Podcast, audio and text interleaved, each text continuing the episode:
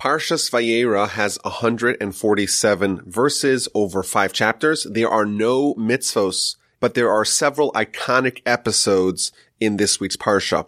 It begins with Abraham right after his circumcision. He is visited by God and right away by three angels masquerading as guests.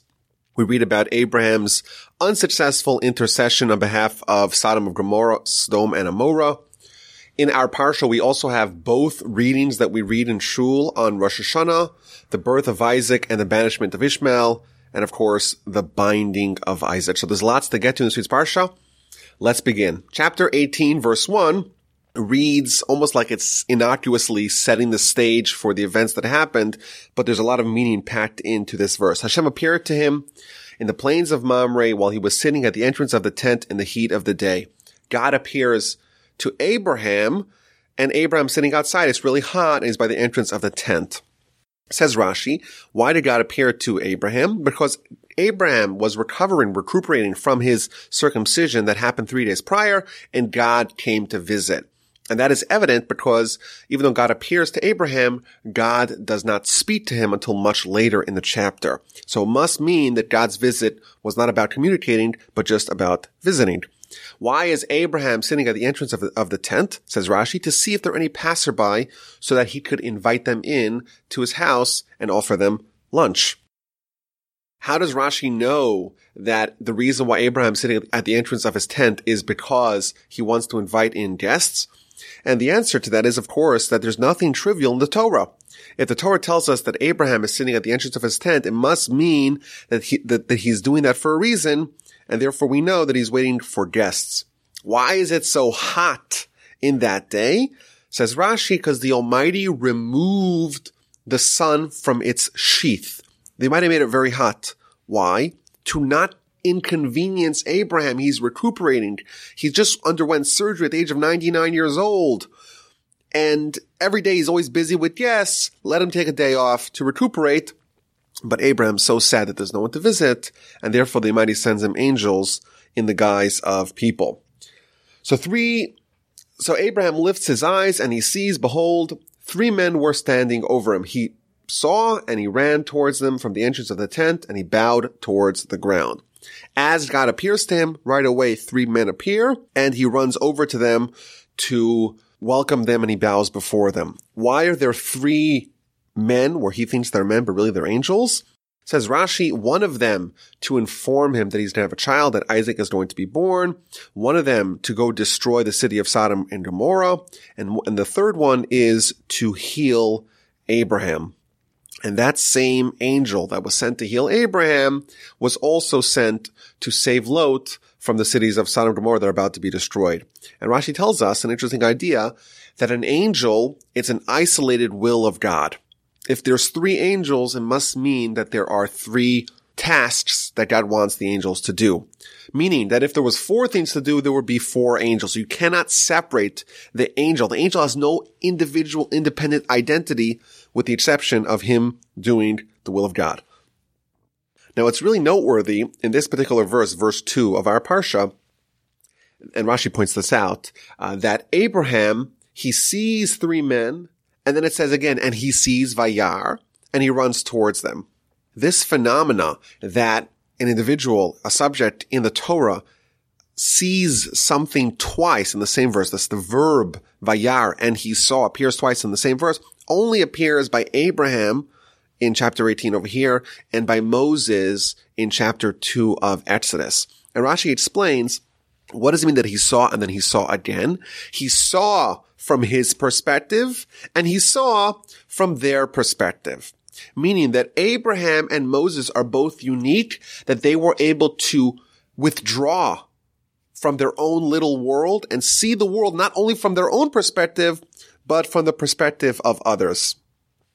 So what does Abraham say? He says, My Lord, if I find favor in your eyes, now please don't leave your servant. Abraham has three visitors. Uh, he's 99 years old. He's recently circumcised. It's very hot. And now he's faced with a dilemma. God appeared to him, but now these three travelers, who he thinks, by the way, are pagans, as we'll see, they appear to him as well.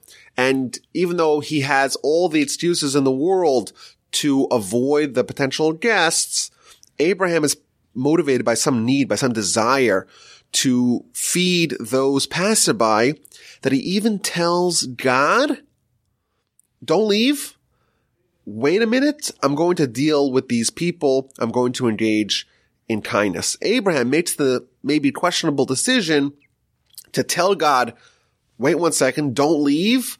Let me tend to these guests. And in our eyes, maybe would say that it seems like it's a terrible error. You know, someone has an opportunity to talk to the president or to a king uh, or to the pope. And in the middle of their discussion, there's a vagabond panhandler asking for some food. It seems crazy to squander a once in a lifetime opportunity to talk to the king, to talk to the president, to talk to the pope, and certainly to talk to God to tell him, you know what? Wait, wait one second. See, could you please stay? Could you please not leave? And let me deal with this kindness.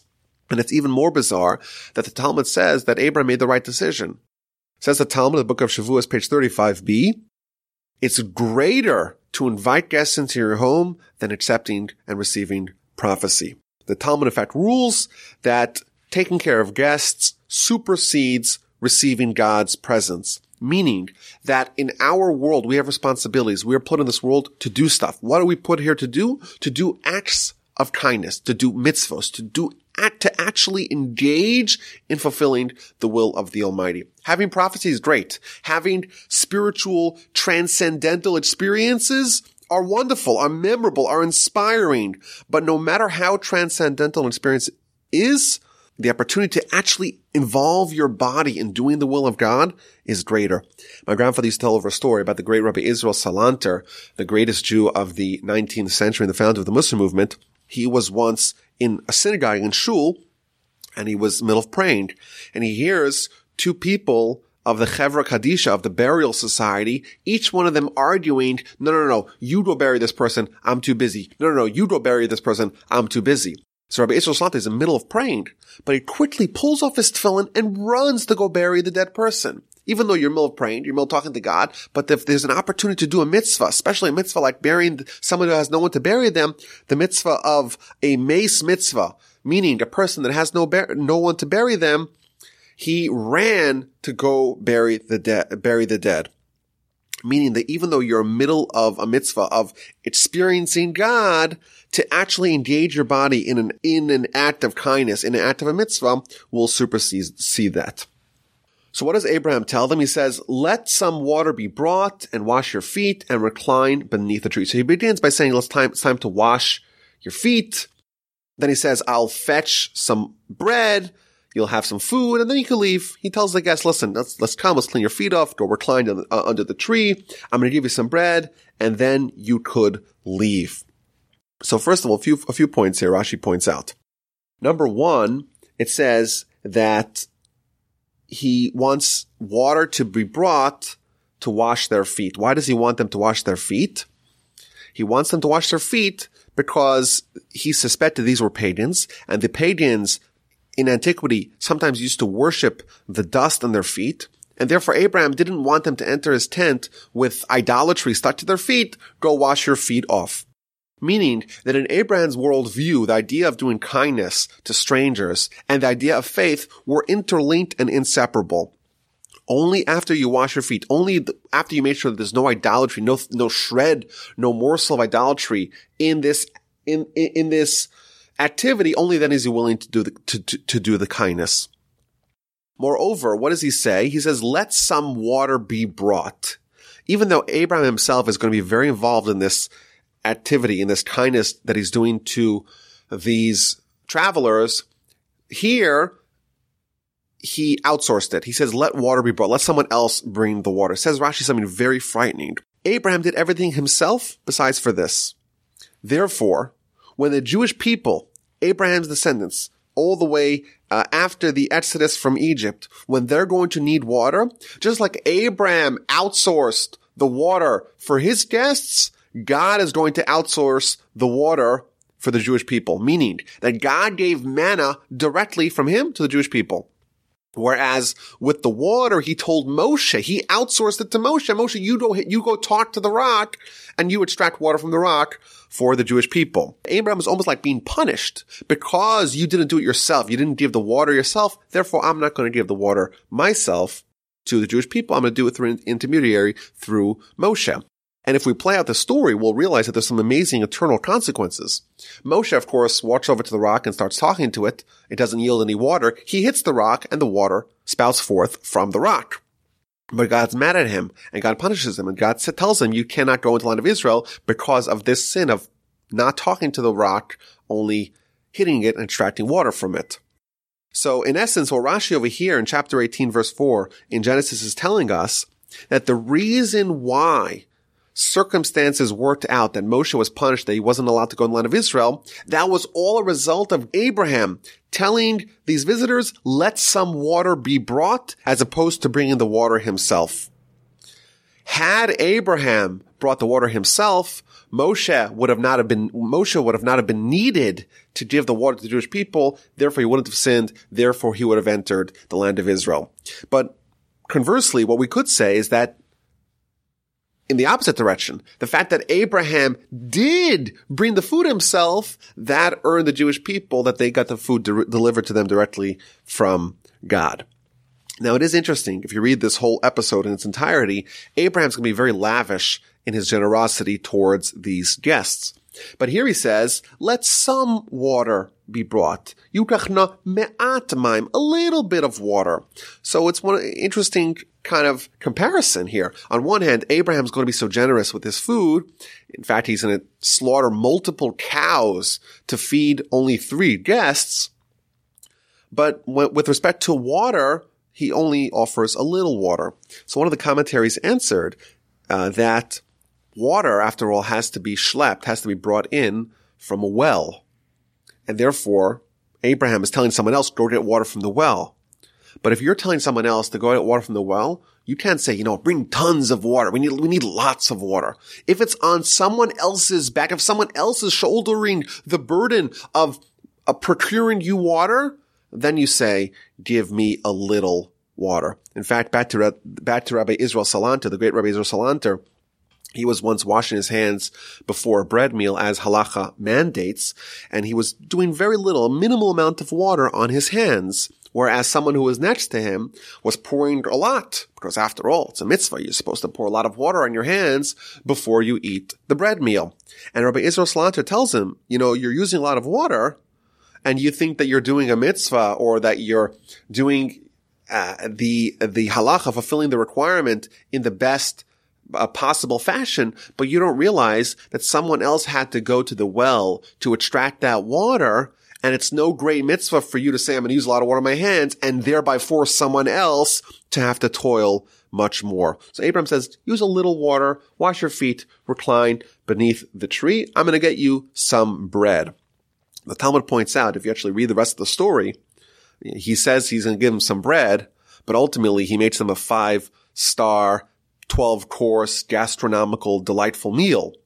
So he promises the bread, but he delivers a lot more. Says the Talmud that tzaddikim, the righteous, they say a little and they do a lot. They under promise and they over deliver. So Abraham ran to the tent to Sarah and says to her, hurry, let's make fine flour, let's make cakes. Abraham ran to the cattle, took a calf, tender and good, gave it to the youth who hurried to prepare it. Abraham is in a frenzy preparing this lavish meal for his guests, member people that he thinks are pagan. And in fact, the Torah says five separate occasions in this episode that Abraham ran. The Talmud tells us an interesting story about one of the great sages of the Talmud, Nachum Ish Gamzu, that he was blind with both eyes. He was lame in both feet. Both of his arms were cut off and his whole body was covered in blisters. And the students came to him and says to him, you're a great sage. How, how come you're suffering so much? So he tells them a story. He says, once there was a, um, I was, I was traveling and I was taking with me multiple animals and a poor person stopped me and says, give me some food. I'm hungry. And I told him, says the great Nachum Ish the great sage, says, give me a second. Let me unload myself from the animal to give you food. And by the time he unburdened himself from his travel, the poor person that asked him for food died on the spot. And therefore, says Nachum Ish Gamzu, I prayed that I, because I was insensitive to the needs of the poor person, I should get punished by becoming blind and lose my hands, lose my feet, and be covered in boils. So this is a terrifying story in, in the Talmud. Again, this is from the book of Taanis, page 21a. But here we see uh, certainly with Abraham, that the perspective that we have towards kindness, whenever there's someone else in need, we don't dilly dally, we don't wait around, we don't outsource, or if we outsource, we outsource a little bit, but right away we get totally caught up in this activity, doing everything we can at great speed with great alacrity to try to help remediate the needs of the people that we're trying to help. Now, Abraham reaches out to Sarah and also to the youth who hurry to prepare him. He also tells his son, Ishmael, says Rashi, he tells his son Ishmael to help him prepare the animals for slaughtering. Says Rashi, why did he tell Ishmael to help him? Lechancho mitzvos, to educate him in the ways of mitzvos. The father, Abraham, is responsible in, in priming, in preparing the child for a life of mitzvos. He has a son Ishmael. He wants him to be to be trained in the ways of kindness and hospitality, and therefore he tells him, you help as well. And maybe we could point out from this that Rashi is telling us that the only reason why Abraham asked Ishmael to help him was because he wanted to educate him, but not because Abraham was lazy. There could have been an alternative explanation. Abraham, listen, I'm, I'm doing so much. I want to, you know, you shoulder some of the burden too. No, the only reason why Abraham instructed Ishmael to partake, to participate in this mitzvah and this kindness and in this hospitality was to educate him, but for no other reason. So, okay, the meal's ready. He takes the cream and the milk and the calf which he had prepared and placed it before them. He stood over them beneath the tree and they ate. So Abraham finally prepares his whole meal. He gives them the cream, the milk, and the meat, and they eat. Now, the commentaries point out that this meal does, does not exactly look like it's a very kosher meal. As we know, uh, milk and meat don't really go together in the kosher cuisine. So why is Abraham taking cream and milk and the calf and the meat which he had prepared and giving it to the guests? Now, in addition, the Torah does not share with us Abraham's menu needlessly. There's obviously some sort of lesson that's being conveyed over here. So there's several answers to this question. So first of all, the Midrash tells us that if you notice there's there's there's specific order. First he takes the cream and the milk, and then he gives the meat. And and we know that mixing milk and meat is a big no-no, but only when they're either served together or cooked together or when the meat comes first. But here, because the milk came first, in fact, the halacha says you're allowed to have an ice cream, a milkshake, or whatever, and then have your steak, but not vice versa. You cannot have the steak and then the milkshake. It has to be the other way around, provided there's, provided that there's no residue in your mouth, there's no taste, there's no latent lactose in your mouth, you're allowed to eat the meat right afterwards. That's the first answer. But then the Midrash offers a fascinating epilogue to the story. Maybe that's the reason why we're told this menu. It says that when Moshe, all the way in the book of Exodus, when he goes up to heaven to get the Torah, the angels mount a protest. They say, no, how could you possibly give the Torah to humans? You're trusting the humans to keep the Torah. Don't you know that the humans are notoriously unreliable? How could you give the Torah to the Jewish people? That's what God is told. That's the protest of the angels. And the response to vanquish the argument is this episode. God says to them, Oh, what, what's the alternative? That we don't give the Torah to the Jewish people? We don't give the Torah to fallible humans? We keep it in heavens? Well, you angels, you're not perfect either. Don't you remember when y'all visited Abraham in chapter 18 of the book of Genesis? After all, you ate non-kosher. You ate milk and meat together. Hence, you, you're not perfect. You transgress the Torah too. And therefore, there's no reason for the Torah to be limited to the heavens. And in fact, this argument proved winning and the angels relented. So it's an interesting little epilogue to this story, a postscript to the story that this story and this particular menu that Abraham served to the angels that actually came back sometime in the future. Okay, so they're in the middle of enjoying their meal and they asked for Sarah and then they tell Abraham, we're going to return in a year. You're going to have a child. Now, Abraham was already promised this earlier by God. So therefore, to him, this kind of, this seems very reasonable. Sarah, she has no idea that she's about to have a child. She's been barren. She's 90 years old. She's been barren for her whole life. And she hears this and she starts laughing. It's so ridiculous. She's so old. She's so withered. Is it likely that she'll have delicate skin? Is it likely that she'll have a child? After all, she's so old. Her husband is so old. And then the Almighty interjects into the story and tells Abraham, wait a minute. Why is Sarah laughing? Doesn't she know that it's possible? Is there anything that's beyond God? Indeed, you will have a child within a year. Now it's interesting, Rashi points this out, that when Sarah, when she initially laughed, when she scoffed at the idea that she's gonna have a child, she says, how could I possibly have a child? My husband Abraham is so old. But when Hashem, when the Almighty told over this laughter to Abraham, he kind of altered it a little bit. Whereas Sarah says, how could I have a child? My husband is so old. When God told over this to Abraham, he altered it and said that Sarah said, how could I have a child? I am so old. Says Rashi, quoting from the Talmud, that there are several instances where someone is allowed to lie. Moreover, it's actually correct to tell something that's not true. And here, in order to promote peace and, and, and love between husband and wife, and that Abraham should not be told that Sarah was musing over her husband's old age. Therefore, the Almighty switched it and said that Sarah says that she's old, but her husband is not. Sarah denies it. I didn't laugh. She was frightened. Abraham says, no, you did laugh. And meanwhile, the angels are done their meal. They get up and they leave.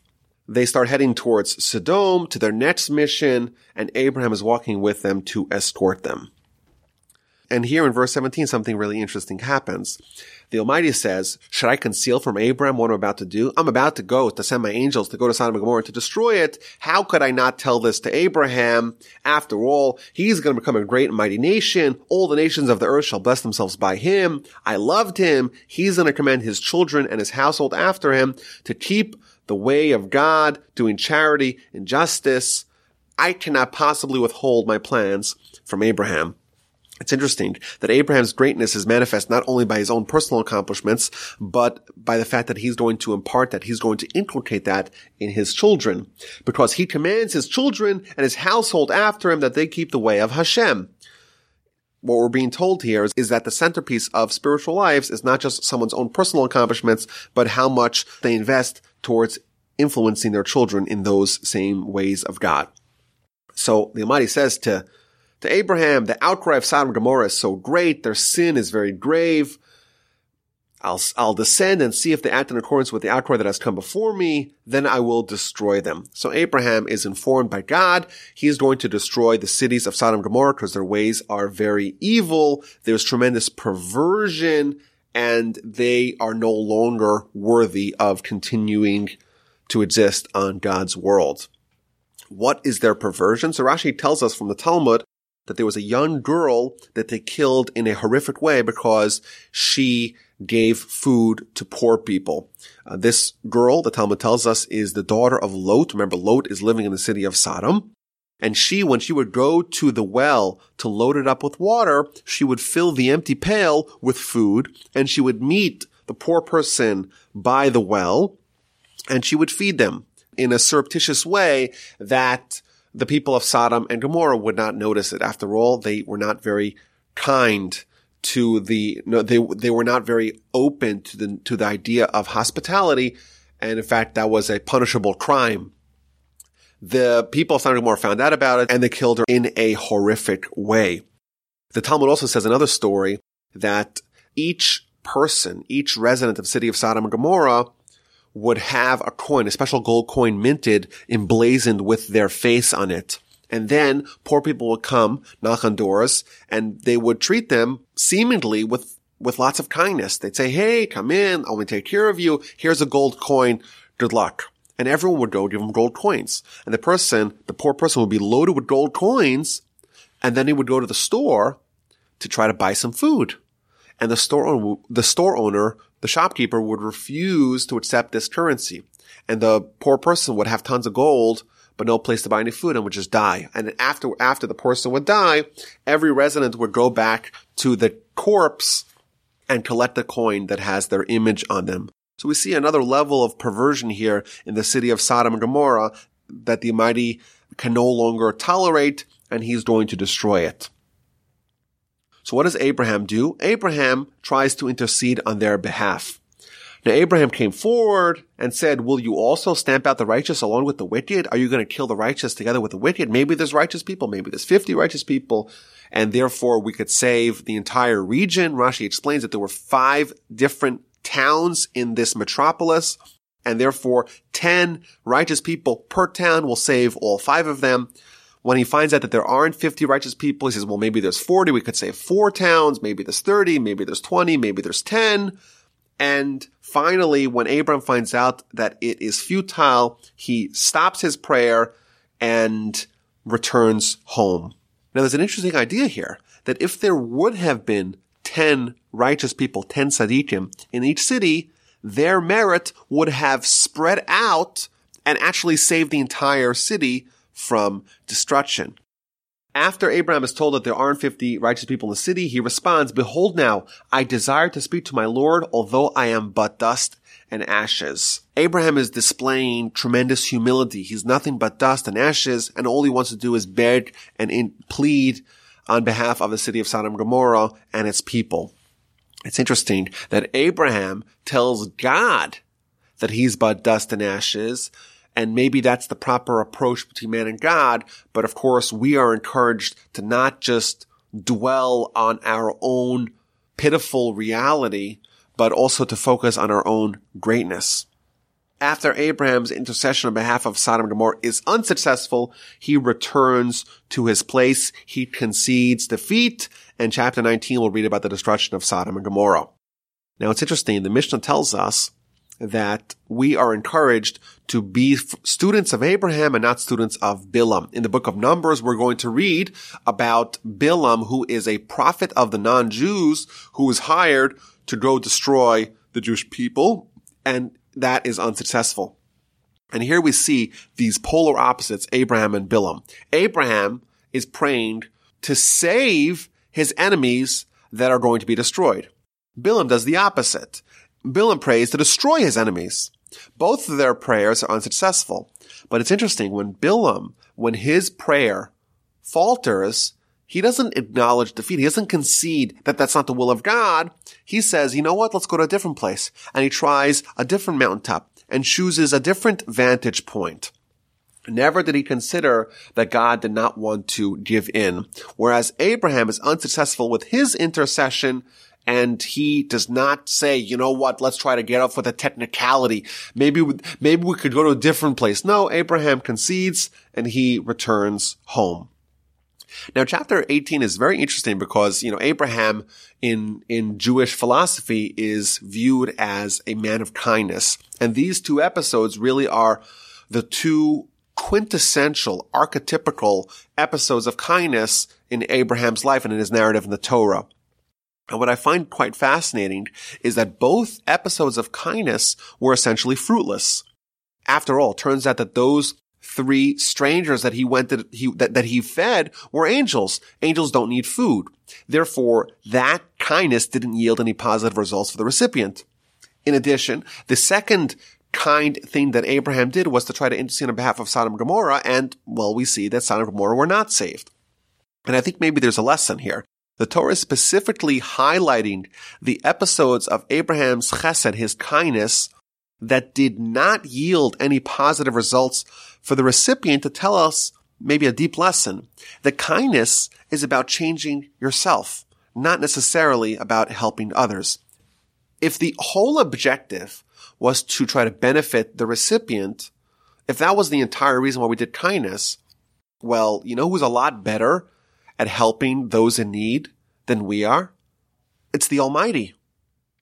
So if it's all about helping the needy, well, then the Almighty should do it himself. Why does he outsource it to us?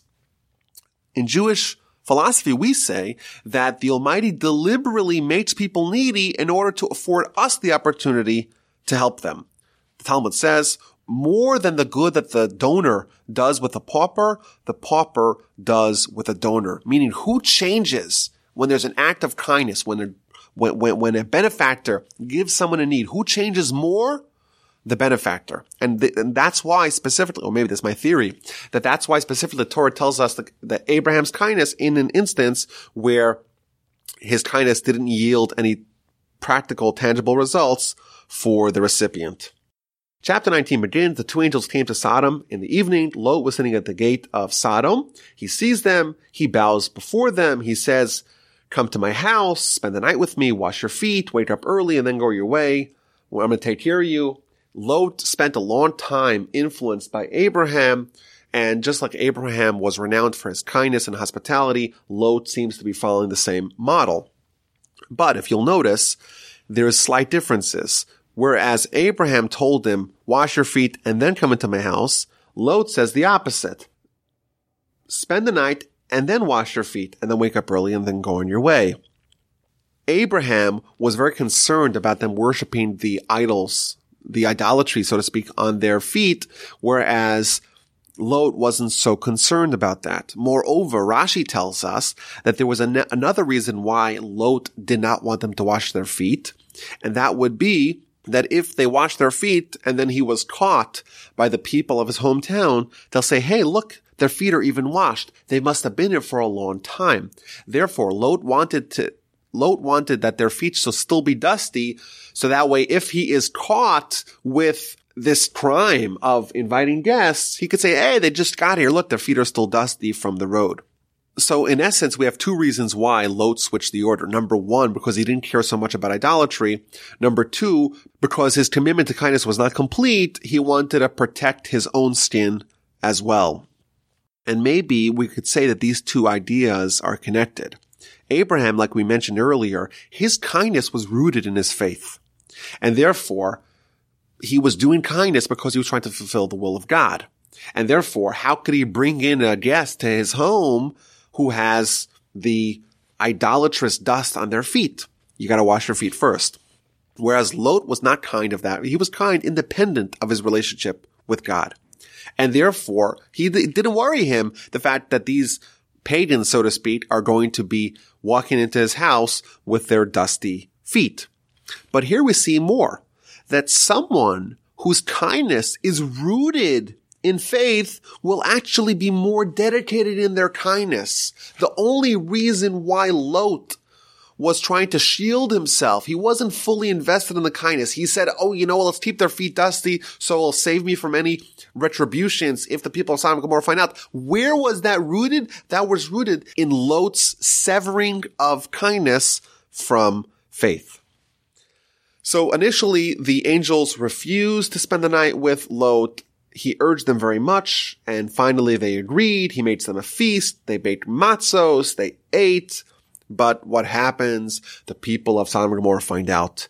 And young people, old people, they rush around to, to, they, they rush to Lot's house and they mount a tremendous protest and a riot saying, how could you do this to us? How could you invite guests? How could you engage in hospitality? That is not the way of our city.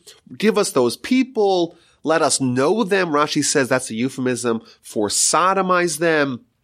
And it's amazing. This episode that really shows just the perversion of, of the city. Young people, old people, everyone, the whole people of this town came to protest the kindness that Lot was doing.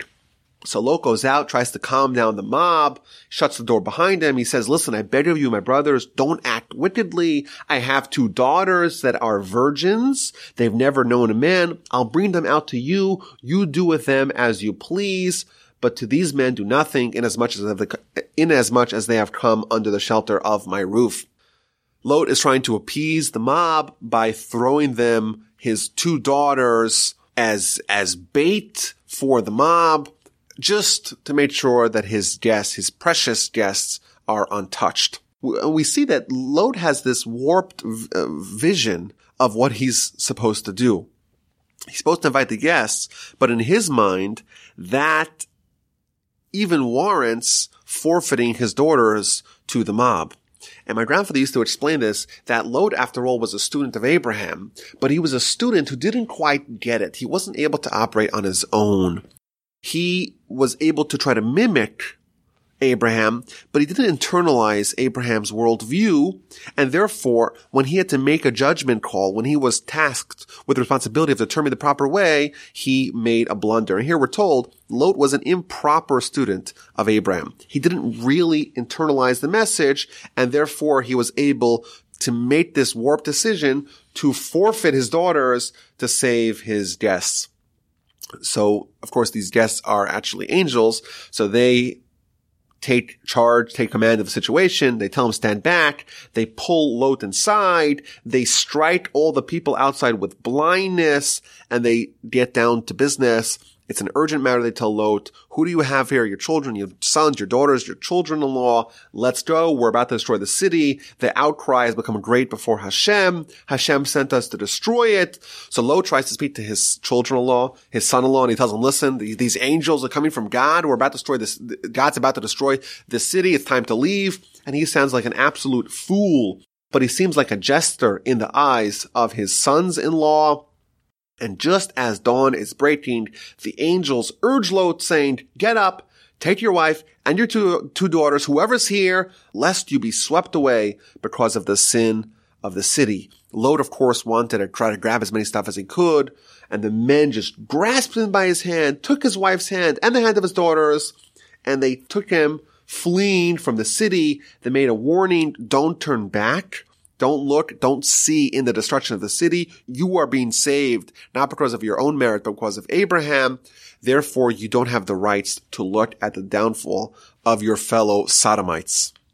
It's interesting, Rashi points out that this destruction of Sodom and Gomorrah happened at daybreak. Why? Because that's the time where the moon is still visible at night, but the sun has already risen in the morning. And there were people, the people of Sodom and Gomorrah were idolaters. Some of them worshiped the sun, some of them worshiped the moon. Therefore, if the city was destroyed at night when there was just the moon, the people who worshiped the sun would have said, well, if the sun was present, then he would have stopped it. If it was done during the day when the sun is present and the moon is obscured, well, then the people who worship the moon would have said that had the moon been present, it would have stopped this destruction.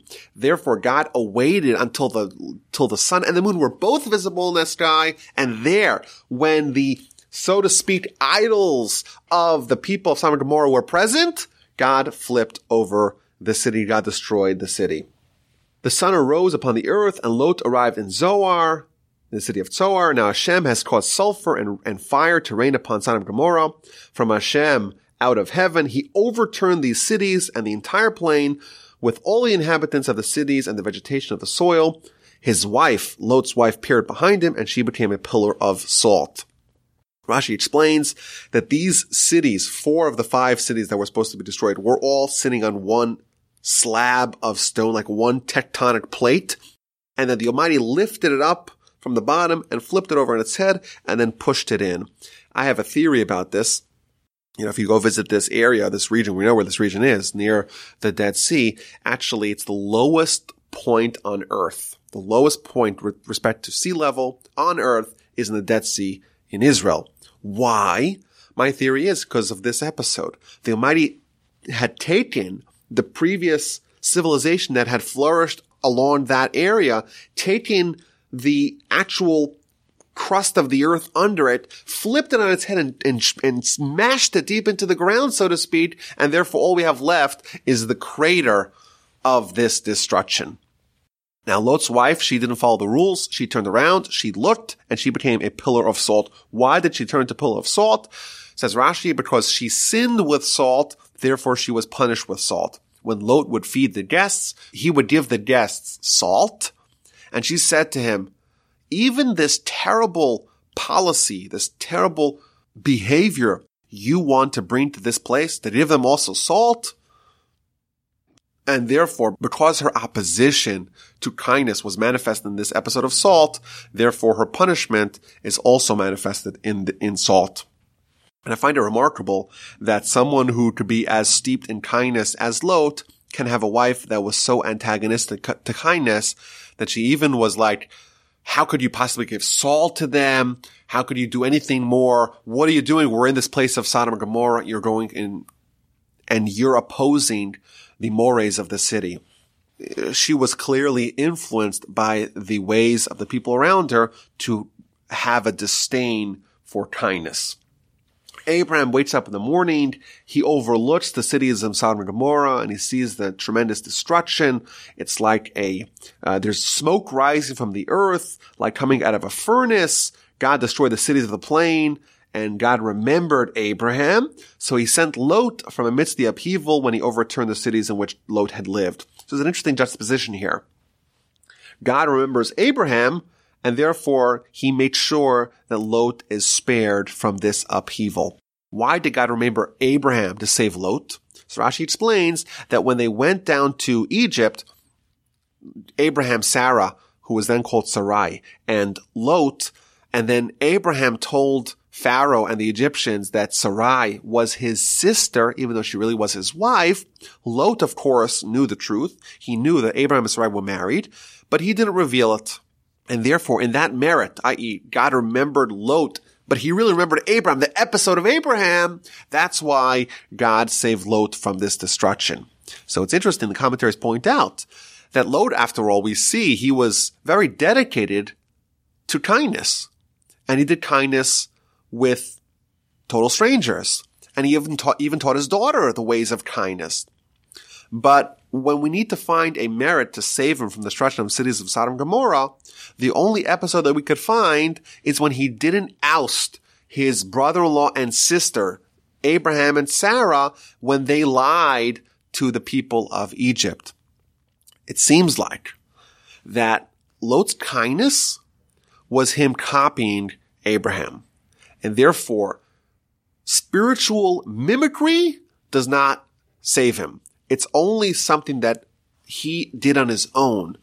Only how he developed himself personally, only those things are a merit worthy of saving him from destruction. Now Lot settles in the city of Zoar. He refuses to go close to Abraham. He doesn't want to be compared to Abraham. He, he, re, he reasons that the only reason why he was saved was because in comparison relative to the sinners around him, he was worthy. He doesn't want to be compared to Abraham, and therefore he made sure that he doesn't move next to Abraham. He settles in a cave. Uh, his family, his daughters, and his wife is gone. Their whole hometown is gone. The whole region has been destroyed. They're convinced that the whole world has been destroyed. It's an apocalyptic end of the world kind of event. His daughters imagine that they're the only women left in the world. Their father is the only man left. They give him wine. He gets drunk and in successive nights, he sleeps with his daughters. Both of them become pregnant. The older one has a child, Moab. Of course, we're going to meet the Moabites later on in the Torah. And the younger one has a child. She names him Ben Ami. That's the Ammonites. We meet them as well later on.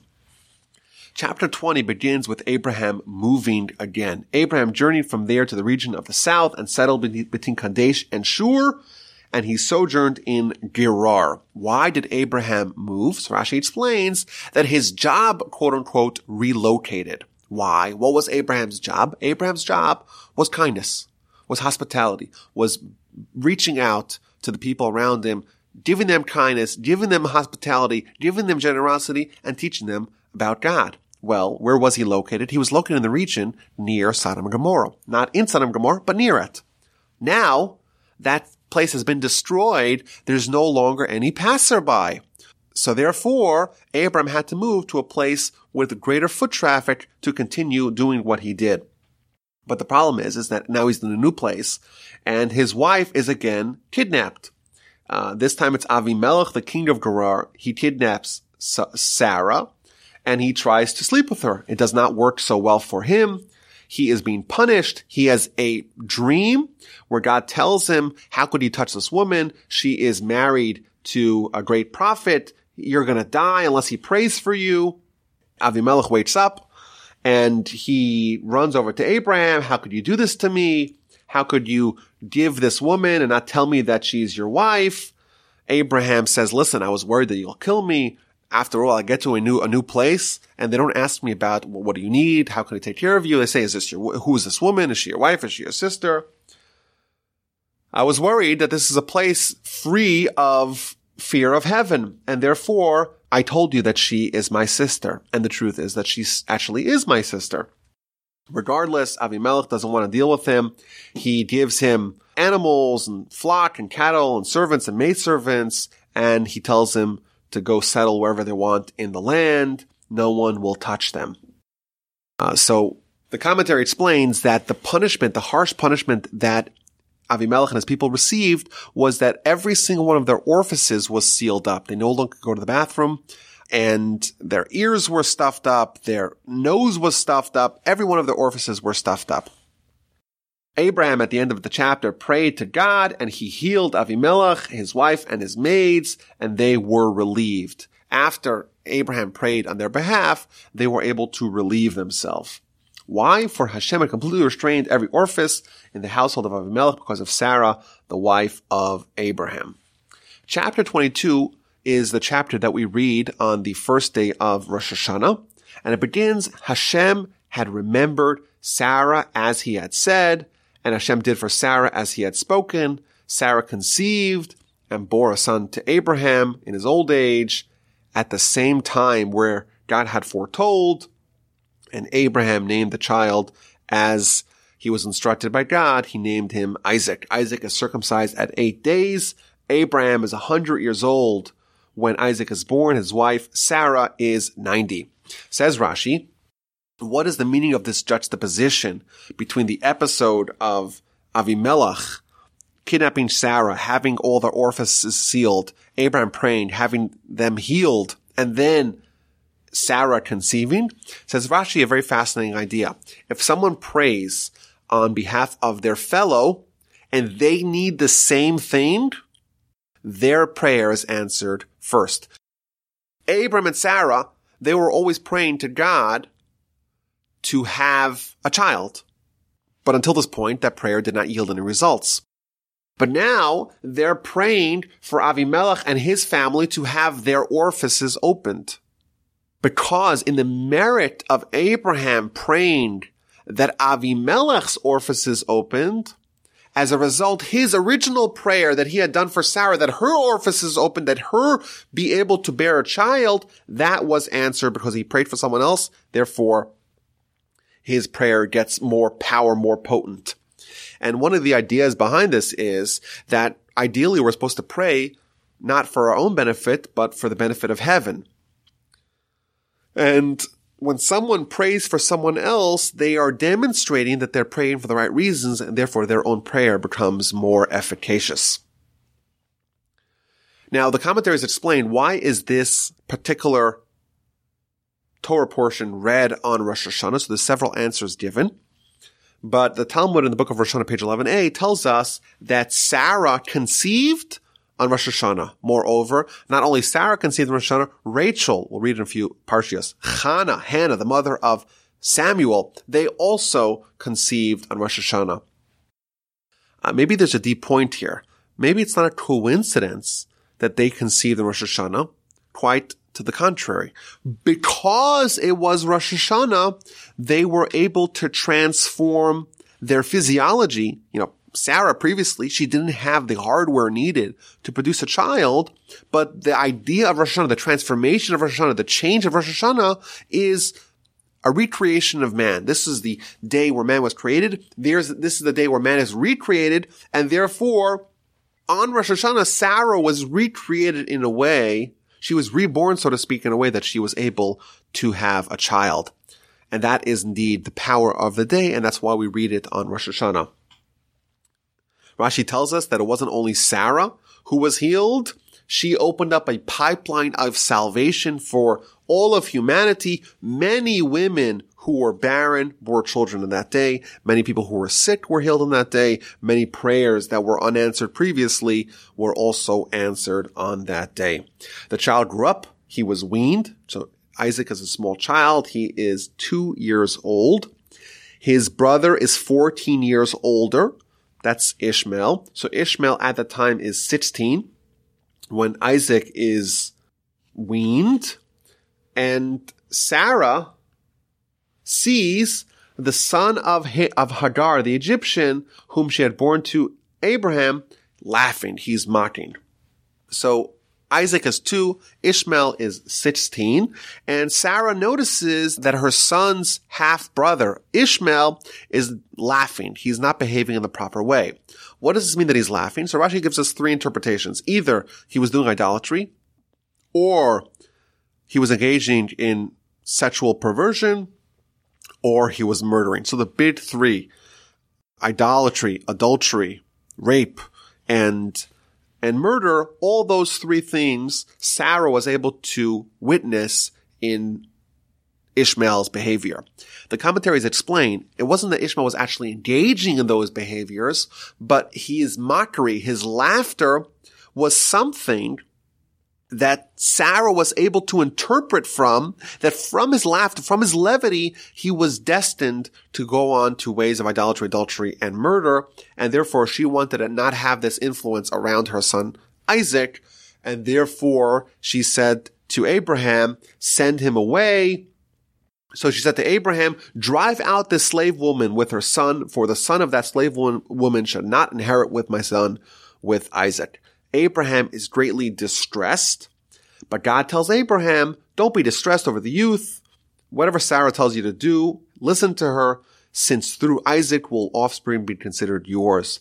But the son of the slave woman as well will I make into a nation, for he is your offspring. Abraham, even though he recognized that Sarah had a point, that there's some nascent character flaws being exhibited by Ishmael, he thought, well, I shouldn't send him away. If I send him away, for sure he's going to go down that path. Let him stay in my household.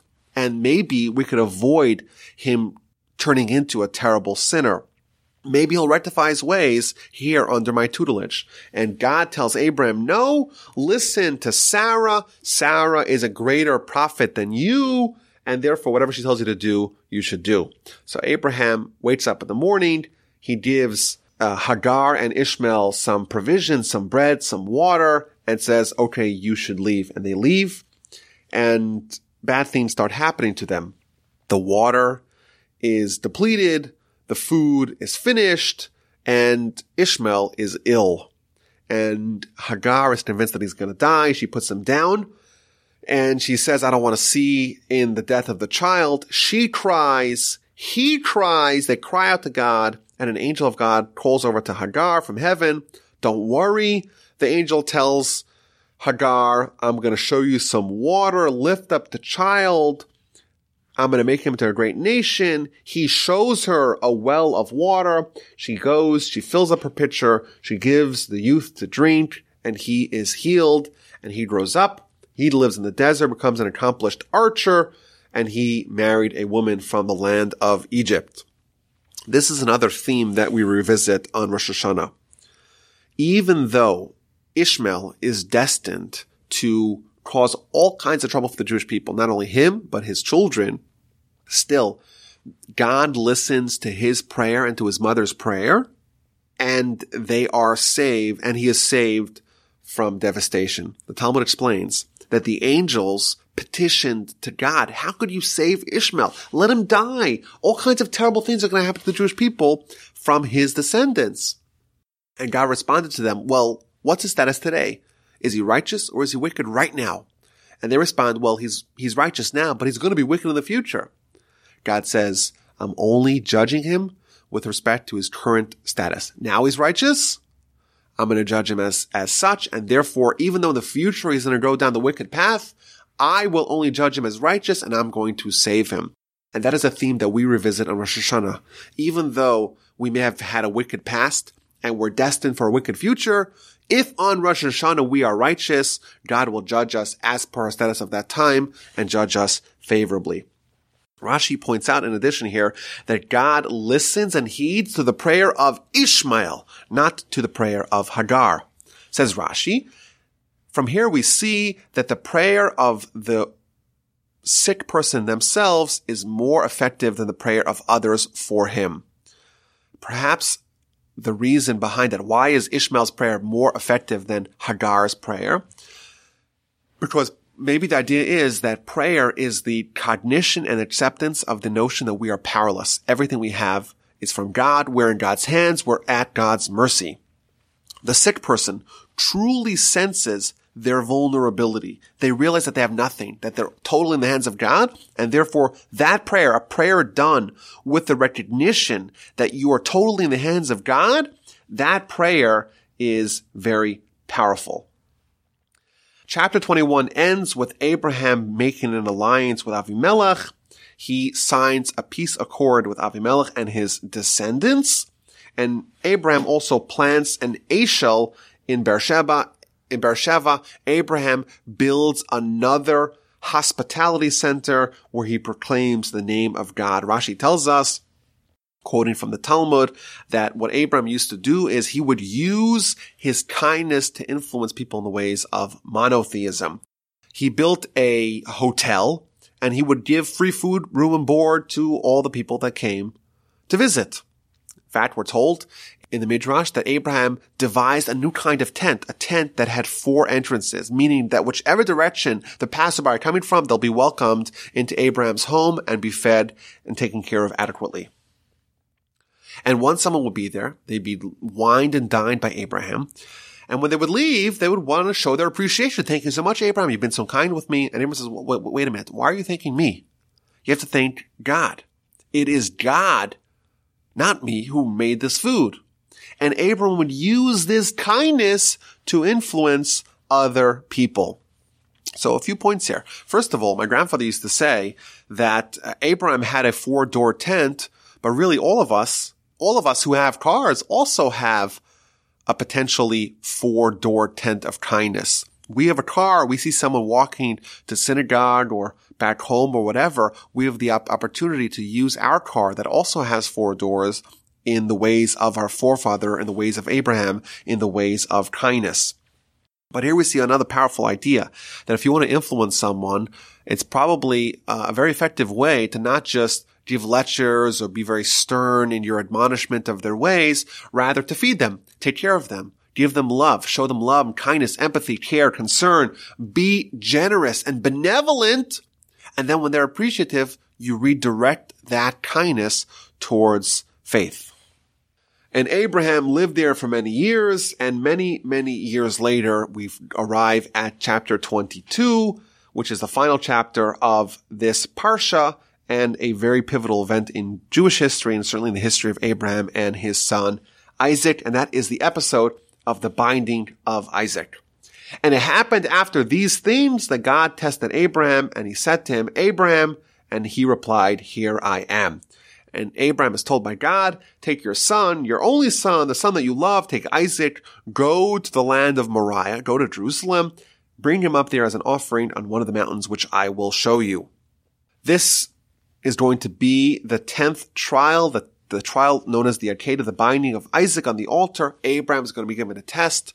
Take your son, bring him up as a sacrifice, offer him to me. Of course, this is a test not only for Abraham, it's also a test for Isaac. And Rashi, in fact, tells us that Ishmael would gloat to Isaac by saying, Hey, Isaac, you're only eight days old when you were circumcised. You had no ability to refuse. I was 13 years old and I'm so much better than you because even though it was quite painful, I did not protest and I was willingly allowed myself to be circumcised. And Isaac responded, well, you committed yourself to God in one organ, but if God told me to sacrifice my entire body, I wouldn't stop him. And therefore we see that this is not only a test for Abraham to offer his son as a sacrifice, but a test for Isaac too, to see if he's willing to give up his life for God. So Abraham wakes up early in the morning. He saddles his donkey. Rashi points out that he was acting with total devotion to God. He himself saddled his own donkey. He was so excited to fulfill the will of God. He didn't outsource that to someone else and he takes his two young men with him, i.e. Ishmael and Eliezer and he takes Isaac. He takes the wood for the offering and they travel in the direction where God tells him. On the third day, Abraham looks up and he sees the place from afar. He sees a cloud hovering over the mountaintop in Jerusalem. He asks his children and Eliezer, do you see it? Eliezer says, I don't see it. Ishmael says, I don't see it. Isaac says, yeah, I see it. So those two, Abraham and Isaac, they head out towards the mountaintop and they tell the other two, stay here by yourself with the donkey while I and the land will go there, will worship, and we will return. It's interesting, the commentaries point out that Abraham tells Eliezer and Ishmael, stay here with the donkey, let me and Isaac go and worship and return. But of course, in the next verse we read that Abraham has to take the wood for the offering and he has to take the knife and the fire. He has to take all kinds of provisions with him. So why does Abraham not take the donkey with them? If Abraham and, and Isaac are traveling up the mountain and they have all kinds of stuff, they're carrying it by hand. Why do they tell them, you know, stay here with donkey? Why do they, why don't they take the donkey to help them schlep all those provisions? So the Maharal says in a fascinating idea. He says, that the donkey, after all, in all of Jewish literature, rep- represents the idea of materialism. That's what a donkey is. The ch- chamor in Hebrew, the donkey is related to the word chomer, which means materialism. And sometimes, says the Maharal, sometimes when we're about to partake in a spiritually uplifting activity, we cannot bring the donkey with us. We have to leave the donkey behind. We cannot take materialistic interests to a spiritual opportunity. When you're communing with God, it has to be without the donkey. Even if you're in control of the donkey, even if you're someone like Abram, who was a master of his materialistic self, when he's going to have this amazing transcendental experience with God, he can't bring the donkey with him. Now, if you'll notice, when he speaks to Ishmael and, and Eliezer, he says, we're going to come back. Stay here with yourselves, stay here by yourselves with a donkey. We're going to go, we're going to worship, and we will return, says Rashi. A spark of prophecy was manifested by Abraham where he prophesied that even though at the time Abraham was under the impression that he was going to sacrifice Isaac, his words were prophetic even without him realizing that they are actually going to return. So Abraham takes the wood and the fire and the knife and they walk together. Then Isaac spoke to Abraham, his father, and said, Father. And he said, Here I am, my son. And he said, so Isaac says, Here's the fire and the wood, but where's the lamb for the offering? We're missing a critical component of a sacrifice. There's no animal. So Abraham responds, God will seek out for himself the lamb for the offering, but if not, then you're going to be the offering. And the two of them went together. And this shows, Rashi points this out, that even though Isaac is apprised of Abraham's plans, he doesn't rebel. He's willing to walk with Abraham together towards this horrific destiny. They finally arrive on the mountaintop. This place is, of course, the holiest place in Jewish history. This is Temple Mount. Abraham builds the altar, arranges the wood. He binds Isaac, his son, atop the altar. Abraham grasps the knife and at the last second, the angel of God calls out to heaven, Abraham, Abraham, here I am. The angel says to him, don't stretch out your hand against the land. Don't even make a small nick in him. Now I know you've proven yourself that you are a God fearing man. You have not even withheld your son, your only son, from me. Abraham lifts his eyes and sees, behold, there's a ram caught up in the shrubbery in the thicket by its horns. Abraham takes the ram, offers it up as an offering instead of his son, and Abraham renames the mountain Hashem Yera'eh, God will appear. That is the name of the mountain until this very day. We blow a ram's horn, we blow a shofar on Rosh Hashanah to invoke this episode, to earn atonement, to show, to to remind God, so to speak, of this tremendous act of self-sacrifice and dedication by Abraham and Isaac that they were willing to give up their lives for God. Now we find out something very interesting from Rashi here. Rashi says, when Abraham discovers the ram, behold a ram, actually that ram was locked up in that location since the six days of creation. For thousands of years, the ram was caught up in the thicket in its horns, waiting for the day where Abraham would use it as a sacrifice on that mountaintop. Something really remarkable emerges, emerges here. You know, if you were that ram and you've been stuck in the shrubbery, caught up in the thicket in your horns for hundreds of years, for thousands of years. You're thinking, my goodness, it's terrible. Why did God put me here? I'm stuck. I cannot move. But now we find out years later that the ram was not stuck. It was positioned there. Sometimes we think, oh, why did God put me in this place? Why am I stuck here? But we don't realize this is actually us being set up to achieve our destiny. So Abraham renames the mountain Hashem Yera'eh, says the Talmud. What is the name of that city? What is the name of that mountain? It's called Jerusalem or Yerushalayim. Last week's Parsha, we called it Shalem, Salem. This week's Parsha, Abraham names it uh, Hashem Yera'eh. If you take Yera'eh and Salem, you put those two together, Yerushalayim, Jerusalem. Abraham is given another blessing because you have done this thing, I have not withheld your son, your only one, that I shall surely bless you and greatly increase your offspring like the stars of the heaven, like the sand of the seashore. Your offspring shall inherit the gate of its enemy. All the nations shall bless themselves by your offspring because you have listened to my voice. Abraham returns to Ishmael and Eliezer, and they stood up and they traveled back to Beersheba, and Abraham settled in Beersheba, and the parsha ends with the birth of Rebecca. Rebecca is going to be Isaac's wife. And right after this tremendous episode where Isaac was almost offered as a sacrifice before God, right afterwards, his future spouse is born. And of course, their courtship and marriage is going to be the centerpiece of next week's Parsha. Now, these two events that ended the Parsha, number one, Abraham's banishment of Ishmael, and number two, Abraham's offering of Isaac as a sacrifice, of course, raise some very deep questions. And now maybe these things should be discussed at greater length on their own podcast. But we see here something that, again, is one of the themes that's been strung throughout the Parsha. Abraham is a paragon of faith and of kindness, but really those two are interlinked. And here we see that Abraham is acting in a most unkind way. He's banishing his son Ishmael. He is offering his son or trying to offer his son Isaac. Those things are very unkind. But the reason why they're a test, the, the struggle here, what's the conflict? The conflict is God says banish Ishmael. God says offer Isaac as a sacrifice. What Abram is demonstrating when he is indeed fulfilling the will of God, what he's showing us is that his kindness ultimately sees its roots in his faith. The reason why Abram was kind was because that was the will of God. And therefore, if the will of God is to be unkind, he acted unkindly with the same devotion as he acted in a kind manner. The one person who is missing from the whole episode of the binding of Isaac is, of course, Sarah.